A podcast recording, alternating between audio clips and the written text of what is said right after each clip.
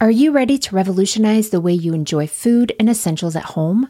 Introducing Dash Pass from DoorDash, your ultimate ticket to convenience and savings. With Dash Pass, you gain exclusive access to unlimited $0 delivery fees on eligible orders, along with members only deals and discounts that will leave your wallet smiling. Whether you're craving the flavors of your favorite restaurants, need groceries from across town, or anything in between, Dash Pass ensures that everything you need is just a few clicks away, delivered right to your door. With Dash Pass, not only do you enjoy $0 delivery fees, but you'll also benefit from lower service fees on eligible orders, making it the most affordable way to satisfy your cravings and stock up on essentials from your local favorites. What I really love is how quickly Dash Pass pays for itself. On average, it takes just two orders, which makes it a no brainer investment for your budget. And as if that weren't enough, Dash Pass grants you special access to exclusive promotions and menu items, adding an extra layer of excitement to your DoorDash experience. You get all this for only $9.99 a month, which is a small price to pay for unlimited convenience and savings.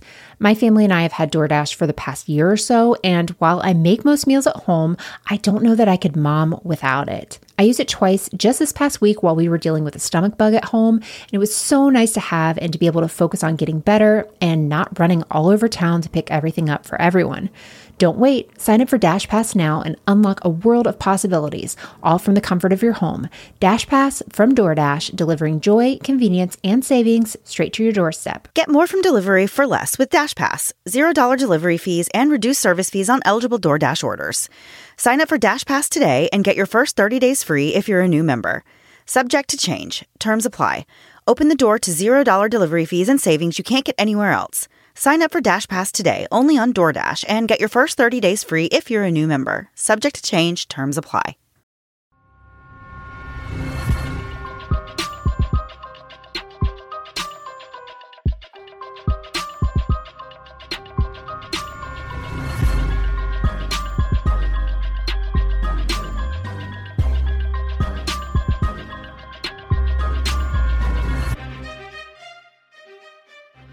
Guys, and welcome to the Moms and Murder Podcast, a true crime podcast featuring myself, Mandy, and my dear friend Melissa. Hi, Melissa. Hi, Mandy. How are you? I have been better. How are you? As have I. We have not seen each other in a while, and we've both ended up with the crud this week. Just yeah. I don't think we're the only ones, though. I've seen no. a lot of people lately saying that they had something. And really, it wasn't even that severe, but it's just been like the longest lasting mild illness I've ever had. So, yeah, it's very, um, yeah. Um, I'm so over it. It's very irritating. But yeah, so if we sound different, and, and um, worse, um, rather, then that's the reason why. Yeah, we're both kind of getting over I guess this is just like a little spring cold. I don't know yeah. what it is. Yeah. Like after 200 episodes, like our audio quality just absolutely hit the pits. Just, just really, really yeah. got bad. yeah. So that's what you're hearing. We will, I, I am so excited to edit this because I'm sure there won't be any coughs or oh, yeah. sniffles or anything. I've already told myself like when Mandy coughs, I'm going to go ahead and get a cough out of the way so we can like in sync our coughing. So, before we get started, we wanted to tell you guys real quickly about a podcast we're really enjoying called Killer Queens. It's two sisters, uh, Torella and Tori, and they have a ton of episodes. It's a very conversational podcast, um, but it's filled with 90s nostalgia and true crime and different cases. They just finished um, a two part on the Murdaugh murders, that murder well, I should say murders in Georgia that they're still like trying to wrap up and even see if there's more crimes going on. So they actually just covered that. I'm really excited to finish listening to that. I'm about halfway done with it. Yeah, and they actually just published their 200th episode and they did that one on the life and death of Steve Irwin, which sounds super interesting. Yeah. As you know, I love animals. So I really want to check that one out. And you can catch new episodes of Killer Queens every Tuesday wherever you listen to your podcasts. Okay, Mandy, I'm very excited about this week's story. That's not I'm the right word. Too. I mean, it's these stories just keep getting weirder and weirder. I don't know. I feel like exactly. all year this year we've had some amazing stories, and we've kind of opened up with the same thing where we're like, this one's crazy. This I is know. even weirder. Yes, it just keeps getting weirder. So next year can instead of a uh, word a day calendar like I put into the universe, I'm going to ask for a thesaurus, and really just the only page I'm going to have opening to is like excited or weird. I Those two we... are the only ones I need words for. How many times have we said we're going to get a thesaurus? Oh, darn. Have we said that before? I blame cold medicine. it sounds like something we would say. I just don't remember. Yeah, yeah. So, we have talked about some pretty wild and shocking affairs that have led to murders on the show before, but there really is nothing quite like the story we have for you today. This one is pretty insane, and it involves a lot of sex, drugs, and maybe rock and roll or not. I don't know, maybe just the first two, but I am convinced that, yes, I am convinced that Helmut Buxbaum thought of himself as a rock star, or at least he seemed to have modeled his entire life after the stereotype of one. Helmut was just as unique and funny as his name. And by funny, I don't mean funny haha. I mean, he was a really funny guy, always getting into some kind of unsavory activity that embarrassed and disrespected his entire family. You see, he had a lot going for him, a lot more than most people ever will have going for them. He'd managed to find love at the age of 18 and eventually married a woman named Hannah Schmidt. Together, they built the perfect life. They had five biological children and one adopted daughter and they had amassed a fortune through owning and operating several nursing homes and eventually even a hospital. But none of that could stop Helmut from pursuing his deepest desires, and those desires eventually led to a senseless murder. It was a comfortably cool morning on July 5th, 1984, when Helmut Buxbaum and his wife Hannah noticed a broken down car on the side of Highway 402 near London, Ontario, Canada. Two men stood beside the blue Chevy Nova and appeared to be stranded, so Helmut slowed down to see if he could help out. Very Canadian. So Helmut gets out of his car, walks up to the stranded car, and he takes a look under the hood. One of the men from the stranded car walk up to their vehicle and tells Hannah that his belt is broken and asked her if she had any extra pantyhose that he could use, you know, maybe to hold up his pants. And Hannah tells the man she doesn't have any extra pantyhose, but after he walks away, still being Canadian, she decides to take off the ones she's wearing and gives them to the man. That's like the weirdest thing. Like, can you imagine a strange man coming up to your car and just being like, Do you have any pantyhose? I know. Like, well, and I can tie my pants on with. Yeah. it would probably be the more different uh, request you yeah. get that day. Yeah, that's not one you hear every day. I think at that point I'd be like, my car's broken down. That's going to be my priority here, and maybe not my pants right, falling yeah. down. I'll just sit down. so a short while later, a police car pulls up, and Officer Philip Medlin emerges. And so Helmut and the two men in the uh, broken down vehicle tell the officer that they have been able to fix whatever the problem was. So the officer goes on his way, and so do Helmut and his wife Hannah. But later that same day, a trip down the same highway would end very differently. Helmut and Hannah had a very long history between them by 1984. The couple had met back in 1957 when Hannah was 21 years old and Helmut was 18, after Helmut's mom actually urged the two to get to know each other. Although they met in Canada, both Helmut and Hannah had come from European nations. Helmut was born in Germany in 1939. He was actually baby number 10, the last and final baby that was born to his parents, Otto and Louise. Otto was a fundamentalist minister in wartime Germany, and his mother stayed home, which uh, makes sense because with 10 children, somebody's got to wow, be home. Wow, yeah. yes, someone has to be home. So Hannah was born in Poland in 1936, and she grew up with two siblings. Her father, Albert, was a farmer, and her mom, Adelie, was a homemaker. Although they were not from Germany, Hannah's parents considered themselves to be ethnic Germans for all intents and purposes. They were also faithful to their Mennonite religion, which this is our second Mennonite uh, yeah. story in in a very short time. Yeah, but like over five years. Right, we've had two almost back to back. So by the end of 1950, Hannah's family had immigrated to Canada, and they were living in Kitchener. Meanwhile, the Buxbaums were still living abroad. Helmut graduated and started working in Vienna in 1957, while his parents, Louise and Otto, immigrated to Canada and began a new life there. Once they were in Canada, the Buxbaums met Adelie Schmidt, who invited them over for lunch. And this was a lunch that went well, and so the Buxbaum family became friends with the Schmidt family. Helmut's mom really couldn't have been any happier that the Schmidt family had entered their lives because she was wanting nothing more than for her son to find a woman who would take care of him. And she thought that the Schmidt daughter, Hannah, fit the bill perfectly. Now, is this because he's the baby and she's like, 10th one, got to get him out of here? Right. This I mean, one, I'm she, out. I know. I wonder if she had that same desire for all of her children or if it was just this one that she was like, I have to find somebody to take this one off my hands. exactly. So Helmut's parents soon persuaded him to move to Canada and live there as well. And in December of 1958, he arrived in North America. He immediately got a job as a miner's helper and started spending his free time just learning how to speak English and working on saving a lot of money. In just two years, he had worked his way up to being the assistant plant engineer, and he used his financial success to buy a house for himself and his family to live in. Even though Helmut's mom was really gung ho for him to link up with Hannah, her efforts to get them together to even have a conversation were unsuccessful for an entire year.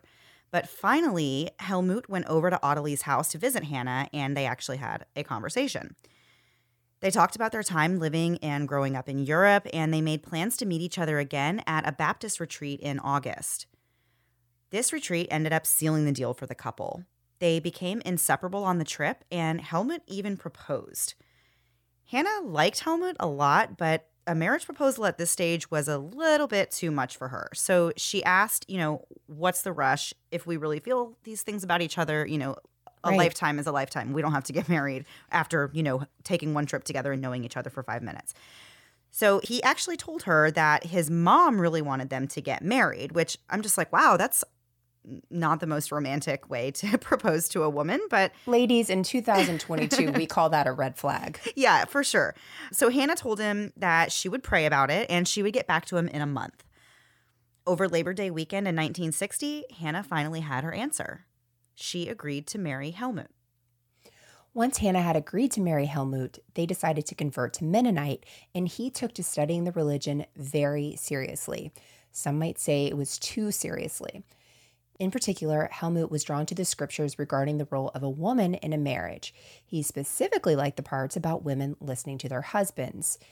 In numerous letters to Hannah, he would even write about these desires, saying things like, You're going to be a good little wife and you'll listen to your husband uh, whenever he's with his family. So, very like, that sort of thing is what what he's really taking Wait, from you mean scriptures. we're not listening to him play the guitar and sing to us?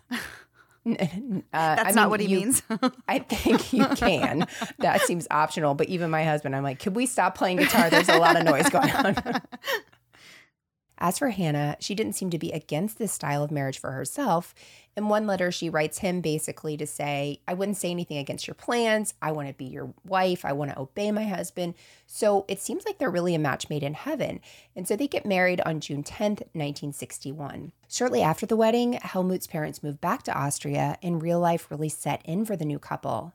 Helmut worked as a draftsman, and he and Hannah bought a house. They turned the house into three separate apartments and they lived on the main floor and then rented out the basement and the top floor. Helmut continued his education and he earned a Canadian high school diploma in 1963 before he went on to attend Waterloo Lutheran University. He would later graduate with a Bachelor's of Science. Things were really going well for Helmut as he made this life for himself in Canada. So, shortly after he graduates from college in 1967, his brother Otto tells him about this guy who's a nursing home operator, uh, this guy Jack Wall, and he has this business proposition for him. So, the details were that the government of Ontario was giving out grants to people who were willing to operate a nursing home for long term psychiatry patients.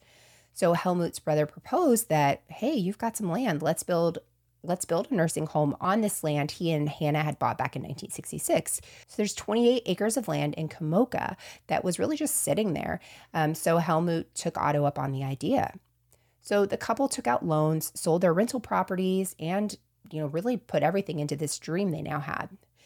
The Buxbaum family moved up to the Westmount district of London and they got to work building this facility. Helmut and his brother Otto did much of the construction on the building. It was actually a 32 bed facility, but by the end of 1967, which wasn't very long, the home was ready to open. So within two weeks, this place is fully occupied, and it wasn't long before they were able to expand the facility to have 90 beds. They called their new company Komoka Nursing Home, and Helmut was the head administrator, and Otto, his brother, ran the day to day stuff. So Helmut's parents were unhappy in Austria at this time. So Helmut said, Hey, come back and you'll have jobs and a home here as well.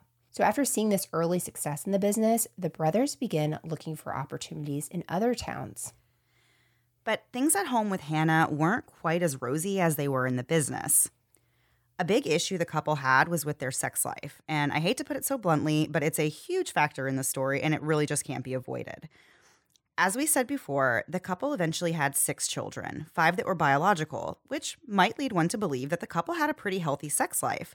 But on the contrary, there were some major root issues surrounding sex in the Buxbaum marriage. Hannah had been raised to believe that sex was strictly for the purpose of trying to have a baby, while Helmut, on the other hand, well, he wanted to have sex for fun too. Another thing that was eating away at Helmut was the disappointment he felt as time went on, and he started to realize that Hannah wasn't quite as obedient as he hoped she would be. He hated it when she brought up her frustrations, and he saw it as an act of defiance towards him. The more kids they had, the busier, of course, Hannah started to become with her motherly duties, as well as church and the family business. She just had less and less time to spend doting on Helmut, much to his dismay. He ended up hiring two servants to help Hannah with her other duties so she could have more free time to spend on him. After being married for six years, Helmut was feeling frustrated with the situation and he began having affairs. He hired a sex worker for the first time that he went outside of his marriage, but he felt so guilty afterwards that he told on himself the next day. At this time, Hannah was pregnant with baby number three and she was due to give birth any time. She forgave him for the infidelity and assumed that this would be the only time he would ever do something like this. Unfortunately, she assumed wrong. In 1969, the Buxbaums opened their second nursing home, and with this business success came increased opportunity for Helmut to find women to have more affairs with. The same year the new facility opened, Helmut had a highly inappropriate relationship with a 17 year old that worked in the kitchen, and she got pregnant. Helmut confessed to Hannah that he had gotten a teenager pregnant, and Hannah felt the only right thing to do in the situation would be to support the mother until she got married to someone else. So Helmut paid child support until then. While their marriage continued to struggle under the pressure of Helmut's infidelity, the nursing home business really thrived. In 1970, the couple opened another nursing home, and around this time, Helmut and Hannah decided to build their dream home on the Komoka farm. At some point, the couple eventually converted from being Mennonite to being Baptist. By the end of 1973, the family owned a total of six nursing homes. At some point, though, Helmut resumed having affairs despite telling Hannah that he would not cheat on her again after he got this 17 year old employee pregnant. But not only did he not stop cheating, he continued to cheat with nursing home staff members if any of the women ever complained about his pervy behavior and the harassment that they were receiving at work, they were asked to resign from their positions. Things got so bad that even the couple's church pastor found out about these affairs and has a talk with Helmut regarding his crude sexual behavior. Hannah was a very devoted and determined wife, and she was really willing to do whatever it took to see to it that her marriage stayed intact despite its many problems.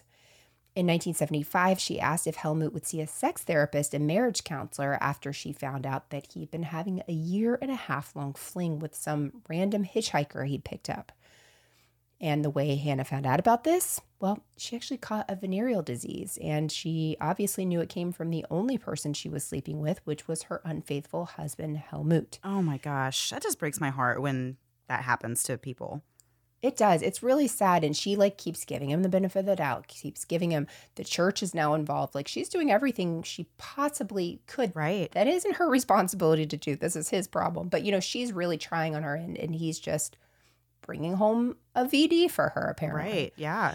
The counselors that the couple worked with really weren't too fond of Helmut.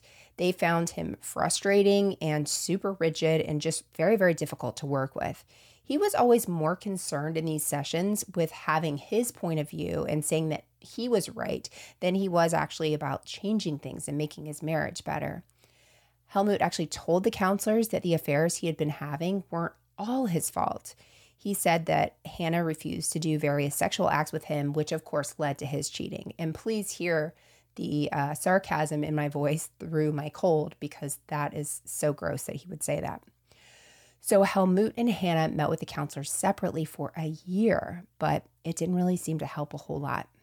Helmut continued to sleep around, and by 1979, he had contracted urethritis 14 times, and he developed an unusual what? growth on his little guy.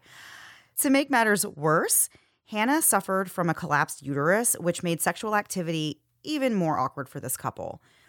She eventually had a hysterectomy, but the surgery didn't help fix the problem, and her desire for sex was even lower than it was before.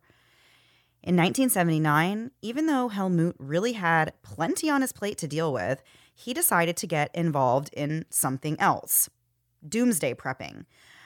There's just so much happening. Yeah, it's a lot of like, um, what are your hobbies? It's like somebody asked him, and yeah, yeah. and this crazy wild sex life, and now doomsday prepping in the mix. I will say that one makes more sense based on all the other things he's doing. He's going to meet a doomsday, but he right. this is a lot. yeah, so he spent $250,000 to build a fallout shelter that he had equipped with living accommodations, a cooking facility, and doomsday supplies such as tobacco, alcohol, and other bartering goods. I guess he just figures as long as he has enough stuff to trade, then he doesn't have to have right. anything that's like actually worth something. That's like maybe the only smart thing I've heard this guy do yeah. so far. I yeah. mean, that's one way to do it, right? Make sure you're yeah. the guy that has the tobacco and alcohol, and there you go. People will give you things. Um, so he also stockpiled guns and ammo. And he decided to do all of this after doing a little bit of light reading. Uh, he read a book about neoconservative ideas of economic survivalists. And this book told him to do all of these things, of course, as well as invest in gold and deposit money into Swiss accounts. Sure, sure, sure. Yeah. In 1980, Helmut found more new sexual partners. One of his affairs during this year was with a nursing home nurse who he ended up letting move into one of the houses that he and Hannah owned. When Hannah found out that this woman was living in the house, Helmut told her she had to move out. The church found out about this incident and they suspended Helmut's membership, but Helmut was still not deterred. He continued to meet with sex workers, and his risky lifestyle actually progressed into even worse things, like using drugs. It seemed like Helmut was really on a fast path to nowhere, but shockingly, the nursing home empire was absolutely booming. By the early 80s, the company was worth $25 million and included nine nursing homes and one private hospital. Helmut was so successful that he was able to buy out his partners, but they all thought of it as more of a ruthless takeover than just him being really successful and having the ability to do this. In the end, Helmut owned 58% of the company, while Hannah owned the other 42%. Things within the marriage really could not get any worse at this point. Hannah was desperate for Helmut to snap into reality and just become this better husband and father. Unfortunately, though, things did get worse. On April 17, 1982, Helmut woke up in a hospital room, unable to move or even recall how he'd gotten there. Hannah stands over him and explains to him that he's had a stroke and the doctor's saying that he's going to be in a wheelchair for the rest of his life. Earlier that day, Helmut had been suffering from a migraine, so he made an appointment to see an osteopath at 4 that afternoon. So the doctor sees him, takes his neck, rotates it, and Helmut feels a crack and a stabbing pain that eventually subsides and he leaves the doctor's office. Okay, that's terrifying. I know. That's um, like my biggest fear when it comes to like, because I've gone to the chiropractor before, but personally, and everybody's like, I know a lot of people who swear by it, but that is one reason I just cannot go to the chiropractor because I am always worried that they're going to snap my neck the wrong way. They're totally not going to do that. Like, I believe that 100%, but I understand the fear, like hearing something like this. So, I had this crazy, like, all these female issues forever and ever. And they ended up, after I had a lung collapse, they like said something was sticking out of my rib cage and they were going to manipulate it. That's what they kept calling it, manipulate it. And it wasn't a chiropractor, but it was something and I truly don't even know who it was at this point. It was the weirdest thing I've ever had done. They're like pushing things, closing their eyes, and moving stuff. I'm like, am I oh being oh a part gosh. of a seance? And I don't even know. So like I was like afterwards, like counting my ribs. I'm like, did they take my ribs out? I have no idea what happened. It was very weird. But yeah. so Mandy and I support you chiropractors, but like please, this story scares us. Just yes. don't hate us for saying yes. that. but later on, around six that evening, so just a couple hours later, Helmut and his son Philip are at the gas station, and Helmut's standing there pumping gas. Suddenly, though, he loses his footing, he falls backwards, and luckily, Philip catches him and helps him get to the ground safely. And so then Philip calls emergency services, and an ambulance arrives to assess Helmut. He actually had partial blindness, loss of feeling on his left side. His speech was slurred, and he was barely conscious when they arrived. Whenever he got to the hospital, he actually passed out. So when Helmut came to, he couldn't really remember large chunks of time, including much of his marriage to Hannah. And after four days in the hospital, he suffers from another medical event when he had two epileptic seizures within an hour of each other. And the bad news just kept on coming. They learned that Helmut's right carotid artery had been dissected just before he had the stroke, which they believe could have been caused when the osteopath manipulated his neck. Could have, could have, could, could have, have, could, have. have. We are not saying that that's what happened. Don't I would love to believe that that's not what happened, but oh my gosh, that's terrifying. We just don't like reading about it. That's what it is. and we will get back into so much more of the story after a quick break to hear a word from this week's sponsors.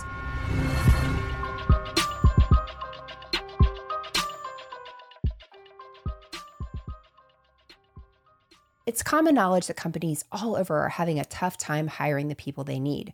Recently, the gym I go to actually had to close on Sundays because they simply do not have enough people to cover the shifts that day. But it's not just small gyms. There's the Starbucks near us that closes at 4 now, and we've all noticed other companies that are short staffed because they just can't keep up with the day to day work plus the hiring process. Workable is here to help all types of companies do just that. There are now 46% more jobs being posted than before the pandemic, but 44% fewer candidates that are applying to each one. So finding the right candidate and hiring them quickly is paramount. And Workable is here to accelerate the process for you from finding your candidate to hiring them. The way it works is that Workable helps cast the widest net possible by posting your jobs to more than 200 job boards. And then with just one click, they help you evaluate and hire quickly while using modern tools like video interviews and e signatures. Plus, they'll help you automate those repetitive tasks like scheduling interviews so you can spend your time doing what's important for your business, like making hires. So, whether you're hiring for your gym, your coffee shop, or your engineering team, Workable is exactly what you need to hire the right people fast. Start hiring today with a risk free 15 day trial. If you hire during the trial, which many do, it won't cost a thing. Just go to workable.com to start hiring. Workable is hiring made easy. Managing money can be hard, and juggling subscriptions, even harder. Don't do it alone. Get Truebill to help you out. Truebill is a new app that's here to work for you. It helps identify and stop paying for subscriptions that you either don't want, don't need, or you simply forgot about. And if you think you aren't spending that much on subscriptions like I did, you'd be surprised. In fact, on average, people save up to $720 a year just by using Truebill. Companies make it so easy for you to sign up for subscriptions. Sometimes it's literally just a click of your phone. But canceling those same subscriptions can be a real pain. But Truebill makes the process incredibly simple. You can do what I did and link your accounts, and Truebill categorizes your expenses and lets you know what subscriptions you have. And with a simple tap of a button, Truebill can cancel your unwanted subscriptions. Plus, you have a Truebill concierge who can literally take care of canceling those unwanted subscriptions you don't want to call in for. For example, I was paying $15 a month for SiriusXM, and then I realized, hey, Melissa, you're only listening to podcasts. Why are you paying for this? Since Sirius actually makes you call in to cancel your subscription, and I hate phone calls, I gave Truebill a little information and they were able to call and cancel it for me, taking one more thing off my list of things to do, plus saving me about $200 a year. If you still aren't sure, check out what real user Jennifer B has to say. With your help, our family has saved $587 a year on unnecessary subscriptions. I really didn't understand how Truebill could help me until we decided to save for a very large home purchase. Don't fall for subscription scams. Start canceling today at truebill.com/moms. Go right now, truebill.com/moms. It could save you thousands a year. truebill.com/moms. And now back to the episode. So before the break, we were talking about Helmut and all of the crazy things that he has gotten himself into. He has just had a stroke and has been told that he's going to be in a wheelchair for the rest of his life. So the prognosis was actually pretty disappointing. Helmut had lost significant cognitive function and he tested just 93 on an IQ test when his previous IQ score was 118. It was noted that he specifically seemed to have a decreased ability to think creatively, abstractly, or logically, and that his right frontal and parietal lobes had been damaged. This significant injury led to Helmut being unable to work, and the doctors told him that it would be at least a year before he could even consider going back to work. But they warned him that he would never recover to his full brain capacity. In addition to these intelligence impairments, the stroke triggered a total change in his personality, and he really felt like his life was over. At this point, he started bargaining with God, promising that he would wake up and walk the straight and narrow and just stop having affairs and start appreciating these important things in his life. Hannah stood right by his side, just as she had always done, and she did everything she could to help Helmut recover some of his lost memories of their life together. She was truly committed to his recovery. Helmut was able to go home from the hospital 10 days after his stroke. By some miracle, he was able to walk out the door and didn't need the wheelchair that they had said he would need forever. And Helmut took that as a sign that he was going to be just fine. So he returned to work a few days later, despite the doctors also telling him not to work for at least a year. He was even ready to try and resume his sexual activity within one week of being home. Good Lord, take a nap. I know, just give it a rest. But unfortunately for him, things didn't really work like they had uh, before the stroke, and he struggled to get an erection. Helmut's doctor gave him a prescription for testosterone to try and help, but otherwise told him that it was just a matter of time and letting himself heal. Even though Helmut had this issue going on, he still kept trying to have affairs. So the changes in Helmut's personality were impossible for those around him to ignore. Just because he had returned to work didn't really mean he was really there at work or really fully functioning while he was there. For years, Helmut had this habit of spending up to 16 hours a day at work, but after the stroke, they were lucky, lucky to even see him 16 hours a month. He was really impossible to get in touch with. He kept a very unpredictable schedule. He would be there some days, not there some days. It might not be there for a week at a time. So, even more concerning with Helmut's behavior as it pertained to the company's multi million dollar worth, he started going against all good business practice and using the company money as if it was his own personal fund. So he actually exceeded the company credit line by $200,000, spending $60,000 in August of 1983 alone. Which, oh my gosh, $200,000 in 1983, the year I was born. I Yeah, that's a lot. Don't remember it so well, but I'm thinking that would have really changed somebody's life. That is so much yeah. money. So the majority of his purchases were gold, which we assumed was, you know, what he was helping stockpile his fallout shelter with, along with tobacco and all those other things. So Helmut went from being this very hygienic, clean cut man to being someone who hardly ever bathed and uh, wore the same clothes for several days. So it was a total change in personality and appearance for him. So his memory continued to deteriorate and he was increasingly forgetful, being unable to recall important dates or birthdays, and he would do things like forget to pick up his kids or follow through meeting people with, you know, that he had plans with. And he frequently would just get confused in the middle of conversations and was very unlike himself, very different than he had been before the stroke. So, with all these challenges and several aspects of his life spiraling apart, you'd think that maybe Helmut didn't have that much time to think about his sex life but it was certainly still top priority in his own mind, and his sexually fueled behaviors somehow got even worse than they had before. First, he stopped attending church altogether and he started talking about crazy things with his son Philip, things no kid should hear from their father. He would tell him that he was upset with Hannah, who is Philip's mother, uh, wouldn't do certain things sexually, and that he loves sex workers. What? I know. This kid has ah. seen and been through so much. You know, he was there with his dad when he had this stroke and, you know, all these things. Like, I can't even imagine what, what hard, he's gone yeah. through. Yeah. In December of 1982, he takes his sex addiction to another level when he joins an escort service, listing his work phone number on the application as his contact number. You can't get more brazen than that. No, my goodness and he sleeps with dozens of sex workers in a matter of just a few months. And that eventually graduated into him hiring multiple sex workers at the same time for group sex. Helmut spent a lot of this time with them, uh, really speaking poorly about his wife. Which just makes me so mad because Hannah is a saint for putting up with any oh, of yeah. this. Like, so it, just to, to, just him having anything bad to say about her is just one like, negative thing to say about awful, her. Just yeah, absolutely.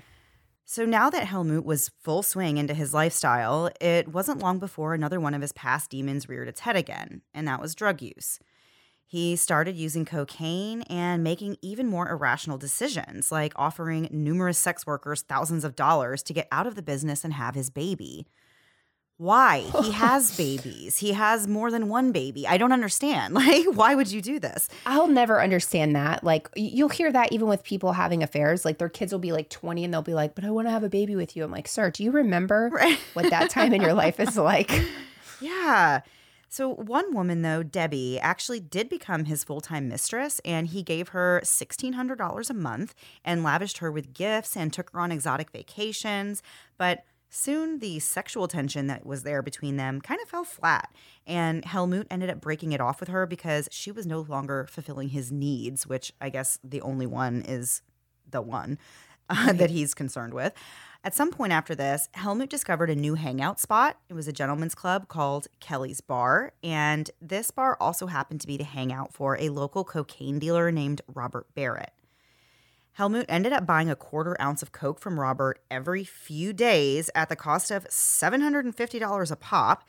And he eventually began injecting the cocaine and he started throwing these wild drug parties in a hotel room that was across the street from this bar. He really had no concern for the consequences of his actions or care that the only people um, that paid him any attention were the people who wanted drugs from him.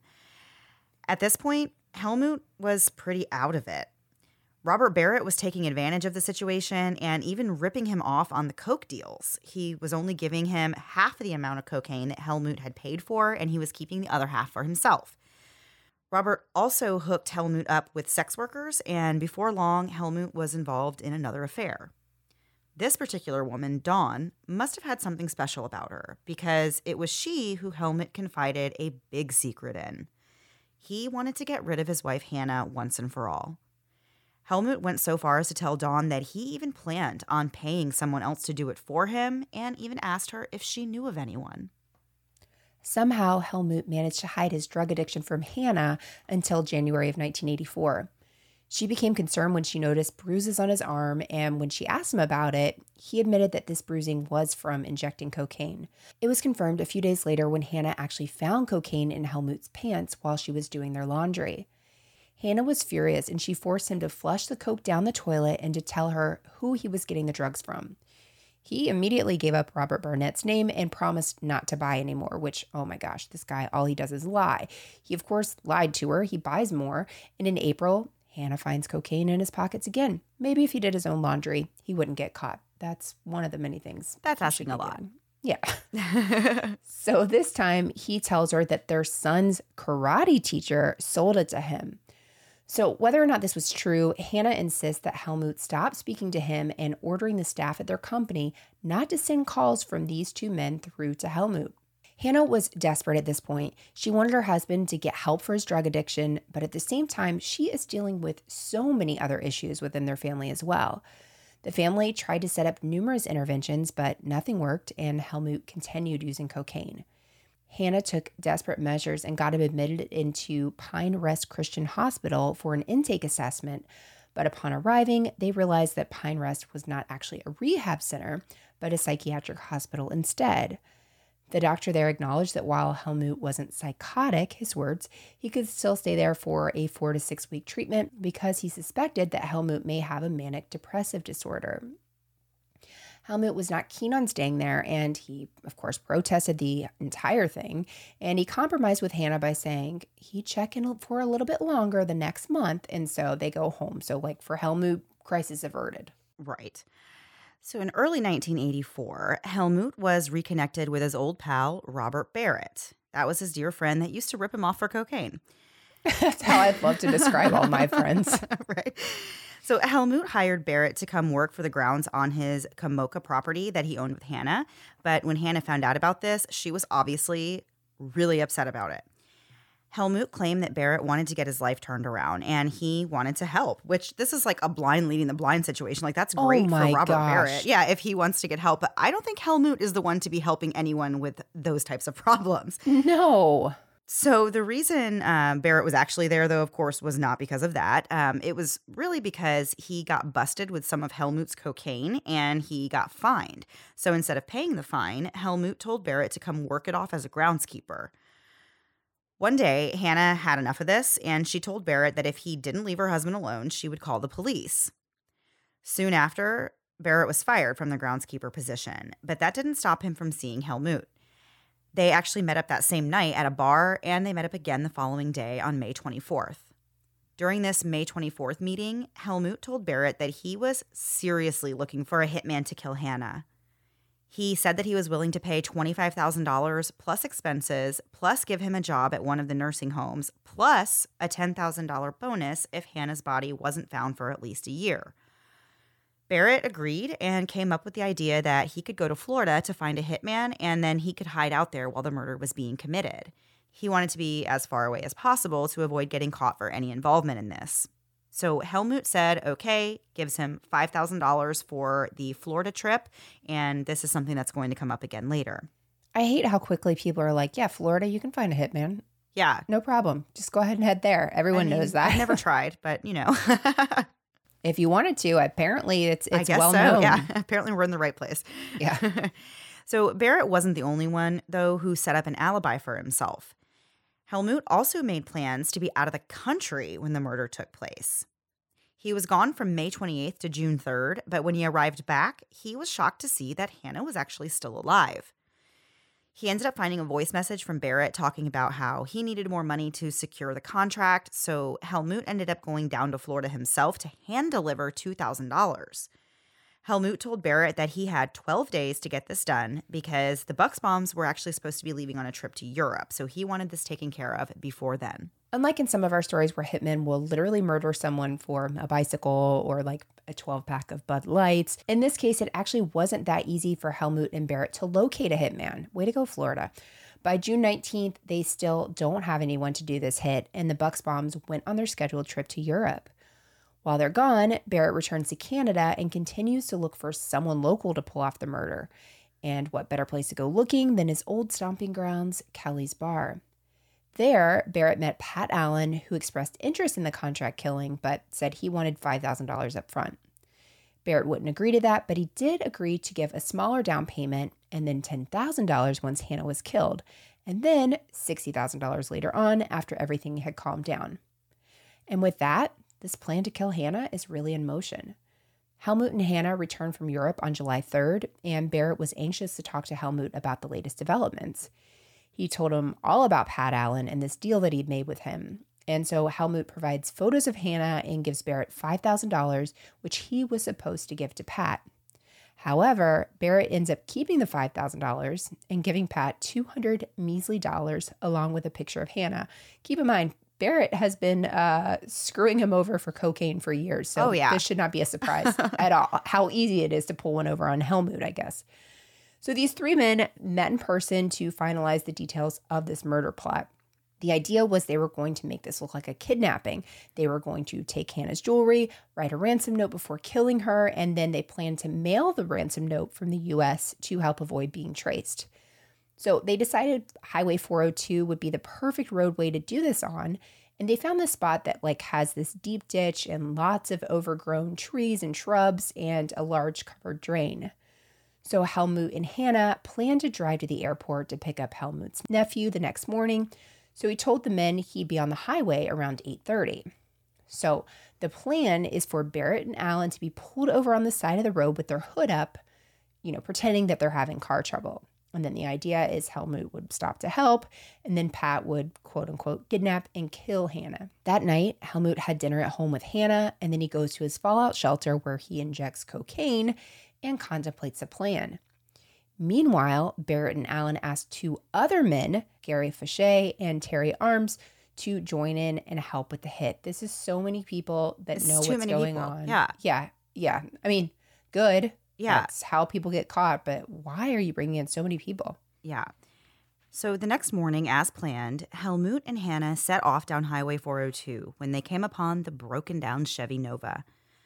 After pulling over and getting out, Helmut braced himself for what he knew was about to happen. But then the plan was foiled when a police officer pulled up and came to a stop to check everything out. With this unexpected turn, everyone was kind of thrown off the plan. So Helmut and Hannah went back on their way and picked up Helmut's nephew and then continued on with their day. All the while, Hannah had no idea that she was supposed to be killed during that stop.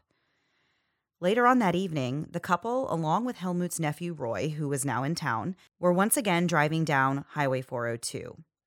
Once again, they saw a car on the side of the road and Helmut stopped to help. But this time, when the car stopped, one of the stranded men on the side of the road came right up to the car and grabbed Hannah out. The man was wearing a mask over his face and he wasted no time getting right to the point. He leaned Hannah over a guardrail and shot her in the head and arm with a 32 caliber gun. The killer left Hannah face down in the ditch next to the highway and took off with her purse. All of the men from the stranded vehicle drove off together, leaving Helmut and Roy on the side of the road to deal with whatever aftermath would come next. The two men started waving down other drivers on the road, and eventually they got the attention of a trucker named Colin Lawrence.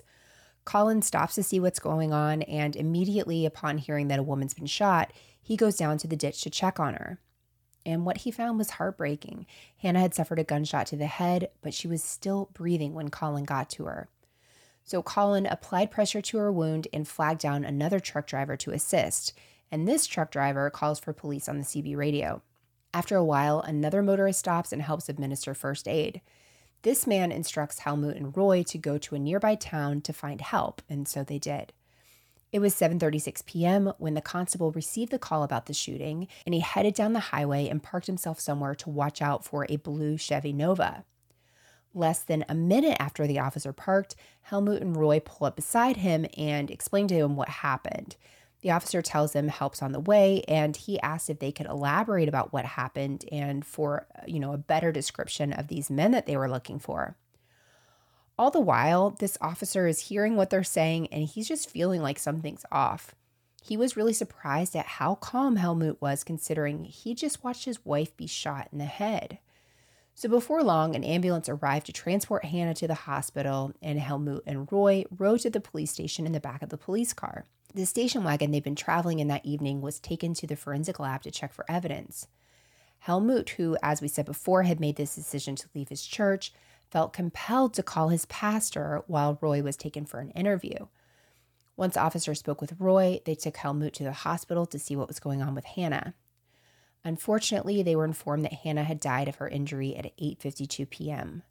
Helmut acted as though he was devastated and sobbing, but he wasn't actually crying real tears. And we still have more to get into after one last break to hear a word from this week's sponsors.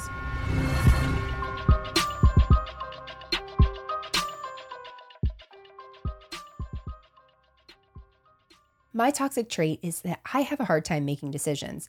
Whether it's plans for dinner or buying new eyeglasses, I'm going to need some choices.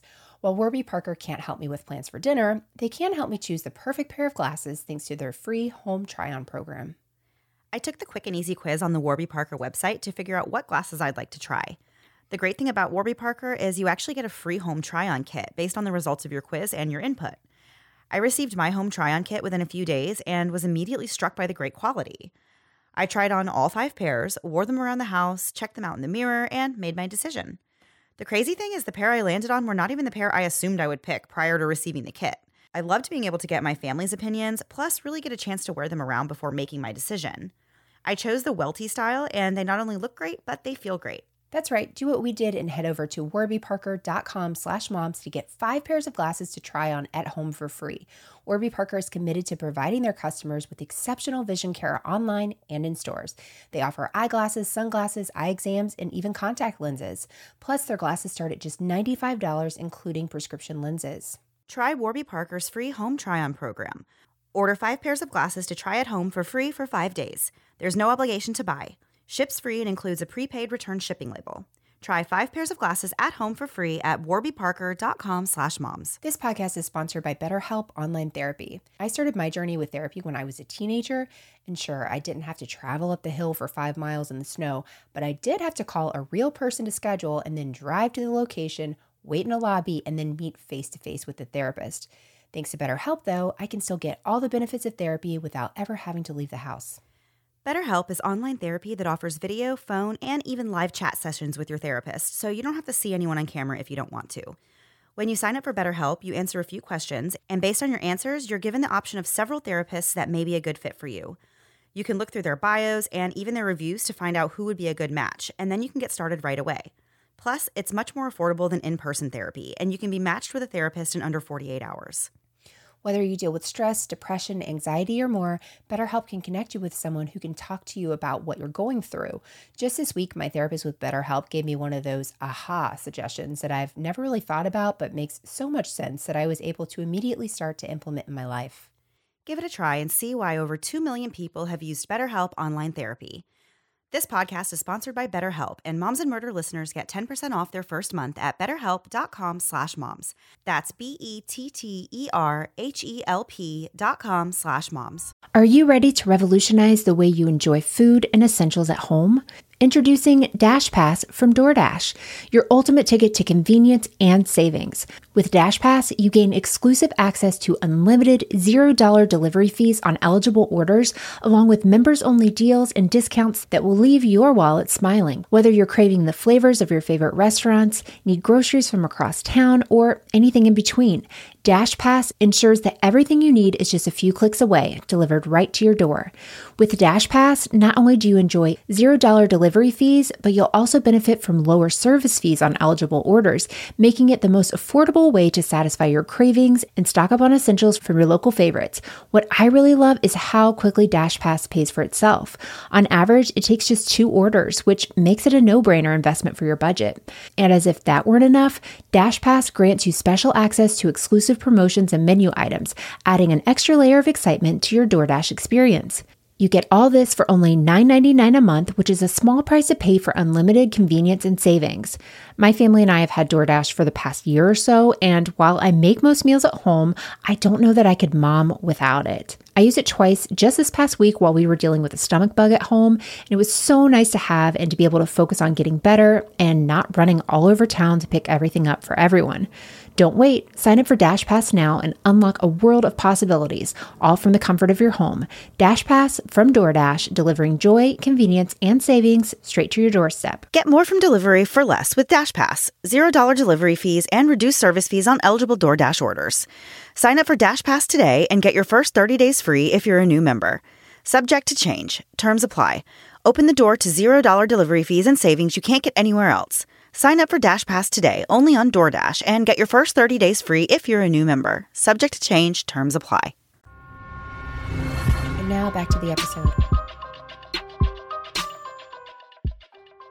So, before the break, we were talking about this horrific incident where Hannah Buxbaum has just been murdered on the side of the road after her husband, Helmut, has set up this uh, murder for hire contract.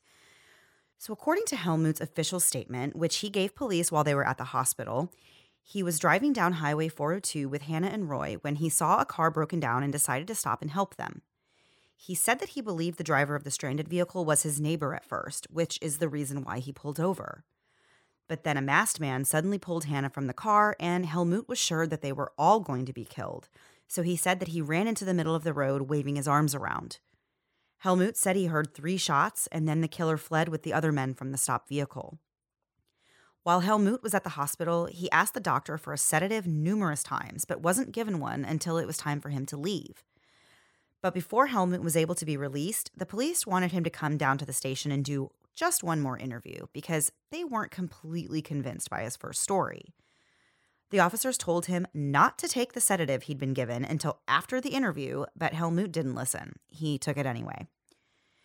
It was almost 11 p.m. when Helmut and the officers arrived back at the station, and Roy was just finishing up his interview with the police as the others were arriving.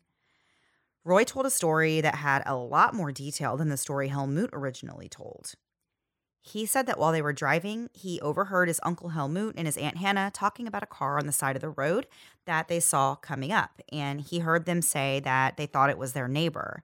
So they stopped. A masked gunman approached the car, and according to Roy, the gunman actually put the gun to his head, to Roy's head first, and then demanded money and jewelry. He said that he heard Hannah pleading with the gunman, telling him that she had five kids at home just before she was shot. Roy said the shooter hopped in the car, which had a covered license plate, and took off. He said that Helmut stayed next to the car and just said, Oh my God, they shot her, and suggested that they went and got help, but he never went down and checked on Hannah. Then they flagged down the trucker. After hearing Roy's story, they asked Helmut to take a gun residue test before going over the story of the events one more time. He told the same story as before, and it did seem to line up exactly with what Roy had said, so they believed the stories and they let Helmut and Roy go home while they continued to search for the blue Chevy Nova.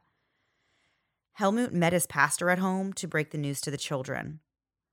Once the kids were in bed that night, Helmut went to his fallout shelter and did cocaine. Meanwhile, after the killers fled the crime scene, they went to get cleaning supplies to clean out the inside of this Chevy Nova. They show up at Gary's ex wife's house and demanded that she not tell anyone they were there. The woman, Robin, had no clue what Gary and his friend Terry had just done. So once the car is cleaned out, they cover it with a tarp and tell Robin that someone would be coming by to pick it up. Immediately, that, no. Immediately, no. I would be like, no, absolutely not. well, the second you say you can't tell anyone I was here, it's like, well, yeah. now I'm just paying yeah. attention to everything you're doing. so, this someone is a friend of Pat Allen and his girlfriend named Janet Hicks. So she picks up the car, takes it through the car wash, and then drives it 300 miles because they had rented this car and wrote out the application that they would be driving it that far. And the car actually ended up being returned three days late. So well, that's Don't be suspicious, suspicious right? Yeah. so they leave Hannah's purse at Robin's house after stealing everything of value from the inside of it. They leave it above Robin's garage door, but they later come back for it and end up weighing it down in a nearby river. Gary and Terry then left and they headed to Gary's current girlfriend's house to take a shower before they're able to meet up with Pat Allen for drinks later. There are so many people involved in this at this point. So, on the way to the bar, the perpetrators toss the murder weapon into the river. The next morning, everyone's anxious to get in touch with Helmut, who, of course, owes them a lot of money. So they go to James Barrett's house, call Helmut to set up a time to meet later that night. So Helmut really carried on as if it was a normal situation. He makes funeral arrangements for Hannah, and he really tries to keep all the attention off of himself. On July 6th, Helmut was going to meet up with Barrett and his girlfriend at the airport to give him money for the hit.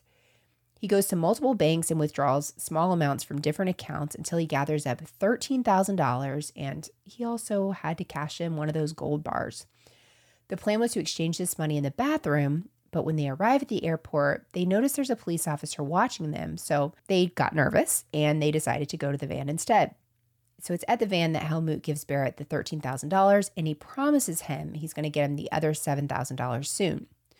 So Barrett and his girlfriend take the cash, they go to a hotel room, and they divide it up between themselves, Gary, Terry, and Pat Allen. Doesn't Gary, Terry, and Pat sound like, I don't know, like Three Stooges? it sounds like the Three Stooges, but what does it sound like? Larry, Larry, and oh my gosh, is it Evening Shade? I always forget this. Larry and my brother Larry. I'm getting this wrong. Somebody's going to be mad. One person's going to be mad, and they're going to be over the age of 70. so it seems like things are going so far so good for these criminals, right? Well, it may have just been karma or bad vibes or whatever you want to call it, but things took a turn for the investigation later that very same evening.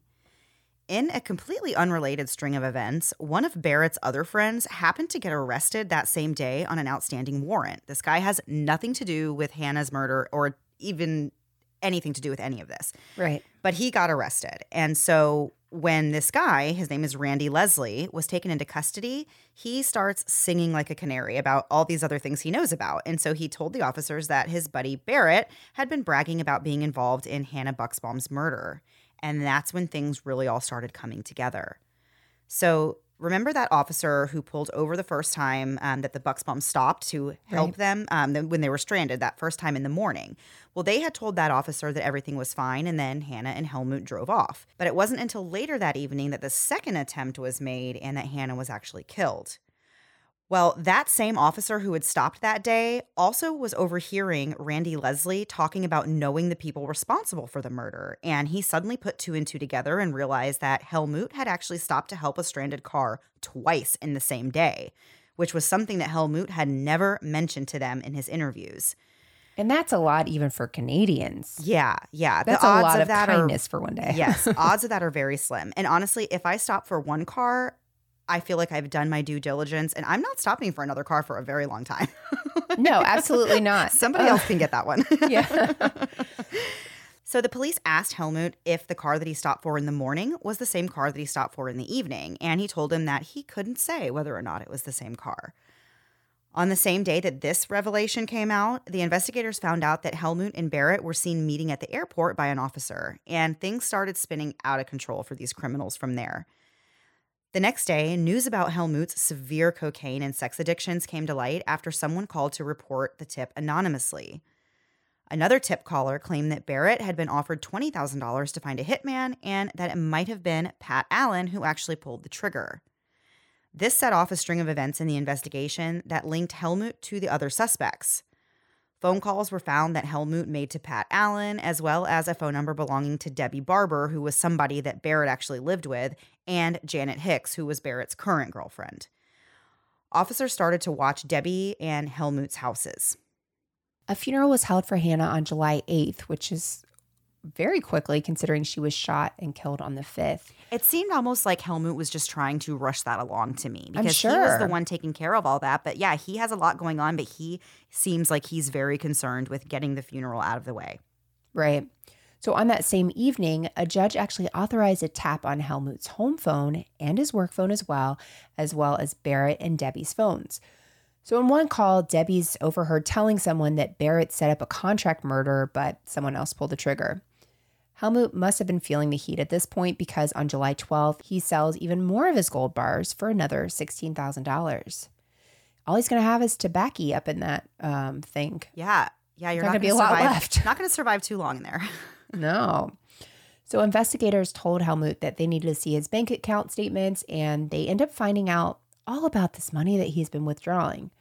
So, using the phone records to compare, they figured out that Helmut called Barrett right after making several large withdrawals. And as for Barrett, his ex Debbie was really getting sick of all this crap. It was around this time that she actually kicks him out of the house and she decides to tell police everything she knew. And nothing like a woman scorned. Right. so finally, after contacting numerous rental car locations, this blue Chevy Nova they've been searching for was found on July 19th, just two weeks after the shooting it was learned that the car was returned by Pat Allen's girlfriend and that a man matching Pat's description is the one who picked up the car initially. On July 23rd, Helmut and Roy were brought in again for questioning. Helmut was taken to the Chevy Nova and asked if the car he stopped for both times was this car, if it was this Chevy Nova. He gets upset whenever he's asked to tell the story about the day again, though. He said he doesn't want to go through it again, but he tells him the same story he tells him the first several times. He's pretty consistent with that. So then they asked Helmut while he called Barrett in Florida back on July 5th. And Helmut says, you know, Barrett's my Coke dealer, so he calls him to get drugs. But when they confronted him about what he was doing meeting Barrett at the airport the next day, Helmut said he wouldn't answer any more questions without a lawyer. Wouldn't you just say buying the cocaine? Because yeah, yeah, point, like, my drugs. Yeah. what, do you, what think, you think I was doing? yeah. So Helmut was placed under arrest just a short time later. Once Helmut was in custody, investigators asked Barrett about his visit to Florida. He admitted that the trip was paid for by Helmut, but he stuck to the cocaine story and said that was the reason he went. He told police he didn't remember why he met Helmut at the airport and said he didn't remember to almost every other question he was asked to. Barrett was also placed under arrest for the murder of Hannah, but he would later take a deal where he confessed to his part and accepted a lesser charge of conspiracy to commit murder. He ended up getting 10 years. The police interviewed the girlfriends of the men involved in the shooting, but they didn't really get anywhere. But Foshay's estranged wife, Robin, did admit that they brought the car to her house and that they had admitted to murdering Hannah. Foshay was actually planning to leave the country, but the police figured all of this out and they were able to arrest him just as he was about to take off. He already boarded the plane and everything. And they, oh my gosh. Yes, it just reminds me of like a movie where like the police totally. come swarming onto a plane like as it's about to leave the runway and they were able to arrest him. And then you get to sit by yourself. You don't have to share um, yeah. your seat next to somebody. So yeah, right? good for them. so he actually refused to speak to the police and he maintained his innocence. But he eventually was found guilty of second degree murder and sentenced to life with the possibility of parole in 15 years. Pat Allen was also arrested on August the 10th. He refused to talk, but later confessed for a plea deal and was sentenced to eight years. Terry Arms took a similar deal, except that he pleaded guilty to second degree murder and got a life sentence with parole possible after 10 years. Helmut's trial began on December 16, 1985. Prosecutors said that Helmut wanted to have Hannah killed because of the million dollar life insurance policy that he had on her and because Hannah was standing in the way of his wild lifestyle, even though he was actively having the lifestyle while she was still alive. Right. So, to avoid rehab and his wife, Helmut decided to hire these hitmen to have her killed. The men who took these plea deals, Barrett, Arms, and Allen, all testified for the prosecution. Helmut's defense was that while it was true that Helmut liked drugs and sex workers, wasn't involved in Hannah's murder and that the money that he withdrew to give Barrett was for cocaine and not for murder. I hate when my cocaine money, money and my murder money gets confused. They took it a step further and said it was Barrett who wanted Hannah gone because she was threatening to tell the police that he was a drug dealer. So, after 13 hours of deliberating, the jury found Helmut guilty on February 13th, 1986 which was a real bummer for him after he paid over $1 million for this high profile attorney. Yeah. I'm just, yeah. I mean, that's a lot of gold bars. I mean, I guess that's the gamble you take. I know. I bet there's no gold bars or tobacco left there's at the none. end of that. There's nothing no. left. Yeah. Mm-hmm. so he was sentenced to life in prison with no chance of parole for 25 years. All of his appeals had been unsuccessful. Helmut actually spent his time in prison working as a janitor, and he was actually part of the prison literacy program. As you can imagine, he wasn't very well liked. Uh, he never really made friends, and he was kind of thought of as a troublemaker. He was constantly complaining about his living conditions, and he actually planned lots of escape attempts, but none were successful. Um, a few of his kids visited him in prison, but most of them moved to the US and actually changed their names. Ouch. Yeah. So Helmut died on November 1st, 2007, at the age of 68 from an undisclosed illness. He actually never admitted to having anything to do with Hannah's murder before his death. Um, we talked a little about Philip earlier in the story. Uh, Hannah and Helmut's son, he had moved to, I think, London and lived there, had changed his name. And just six weeks after he publicly stated he had forgiven his father for the role in his mother's murder, he died in 2014 of cancer. Oh, man.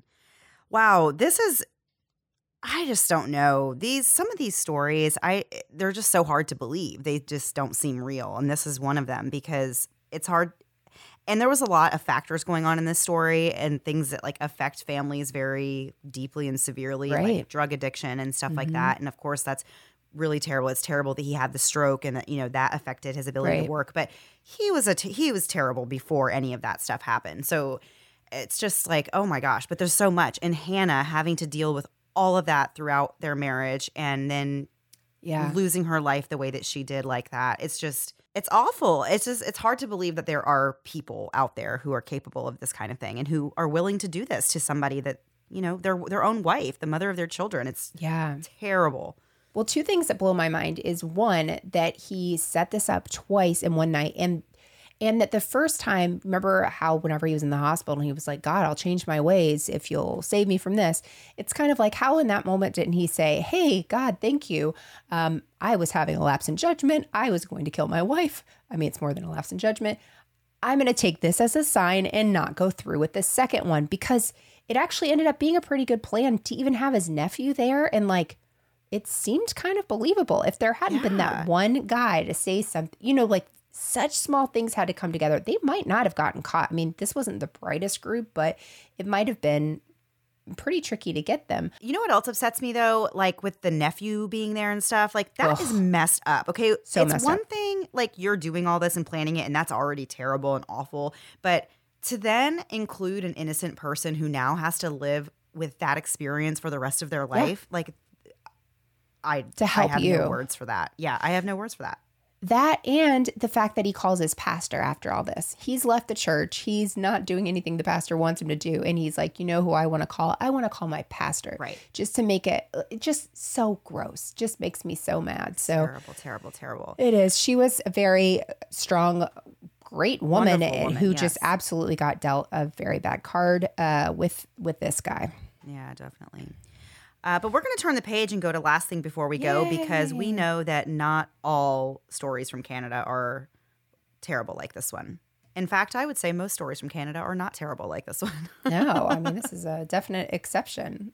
All right. So, what are we doing, Melissa? What are we doing? So, we were looking up, as we've mentioned several times in the story, Canadians, you guys are known for your kindness and not, like Mandy was saying, terrible crime. So, we're just pulling up some kind of like fun, fun is it fun crimes? Fun crimes, yeah. fun crimes.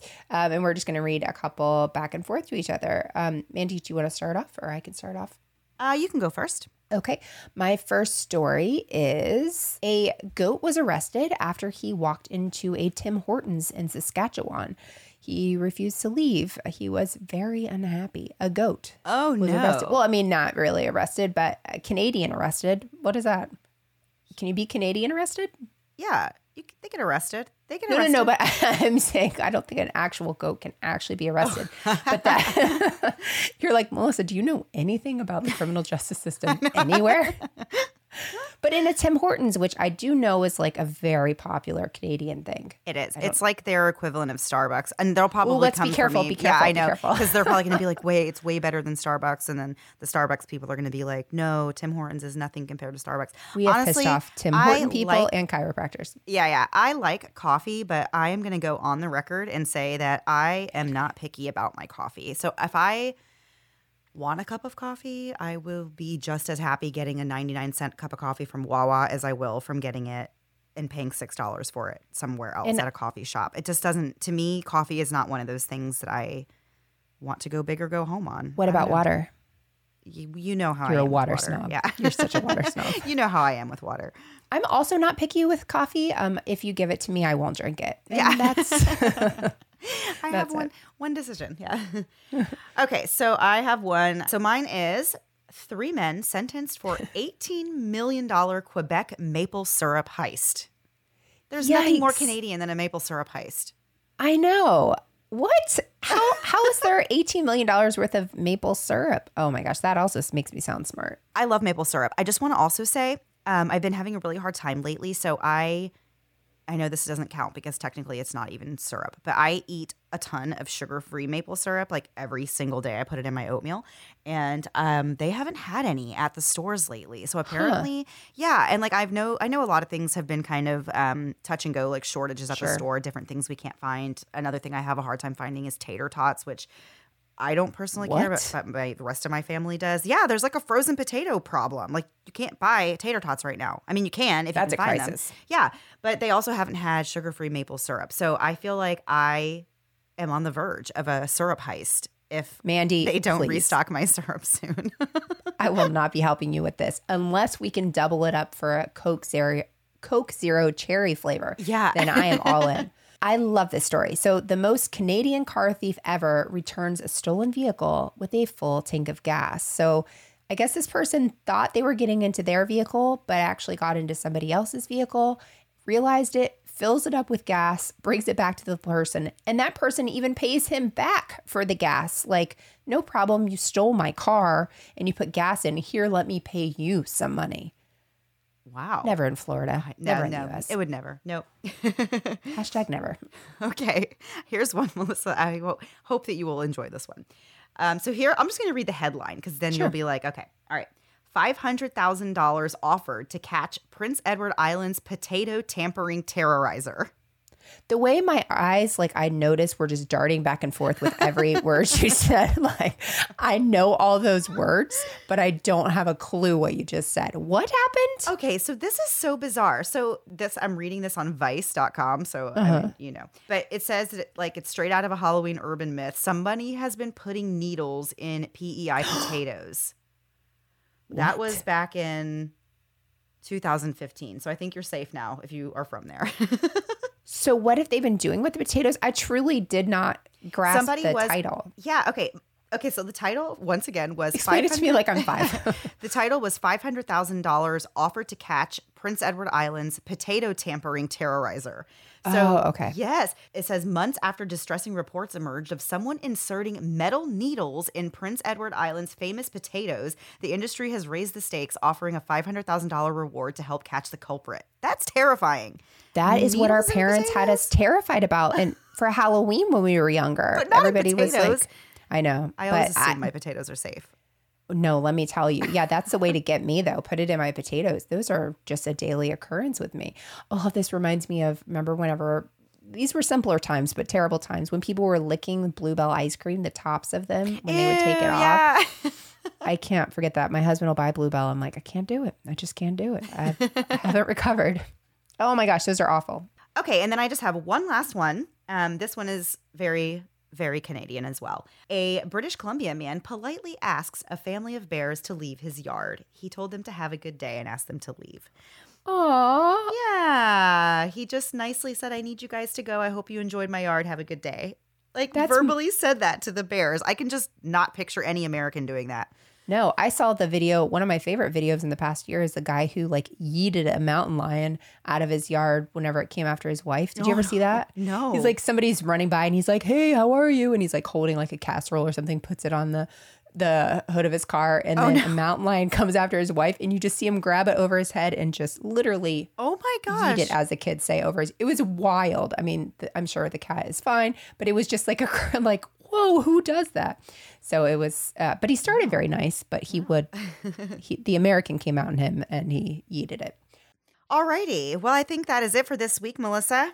Yeah, let's give ourselves a little voice rest. We'll be back. All right. Yep. We'll be back next week. Same time, same place, new story. Have a great week. Bye. Thanks so much for listening to the Moms and Murder podcast. Make sure to check back with us next week for a new episode. You can also find us at momsandmurder.com where you can connect with us via social media. Please make sure you subscribe and give us five stars because giving us four stars would be a crime. Thanks so much.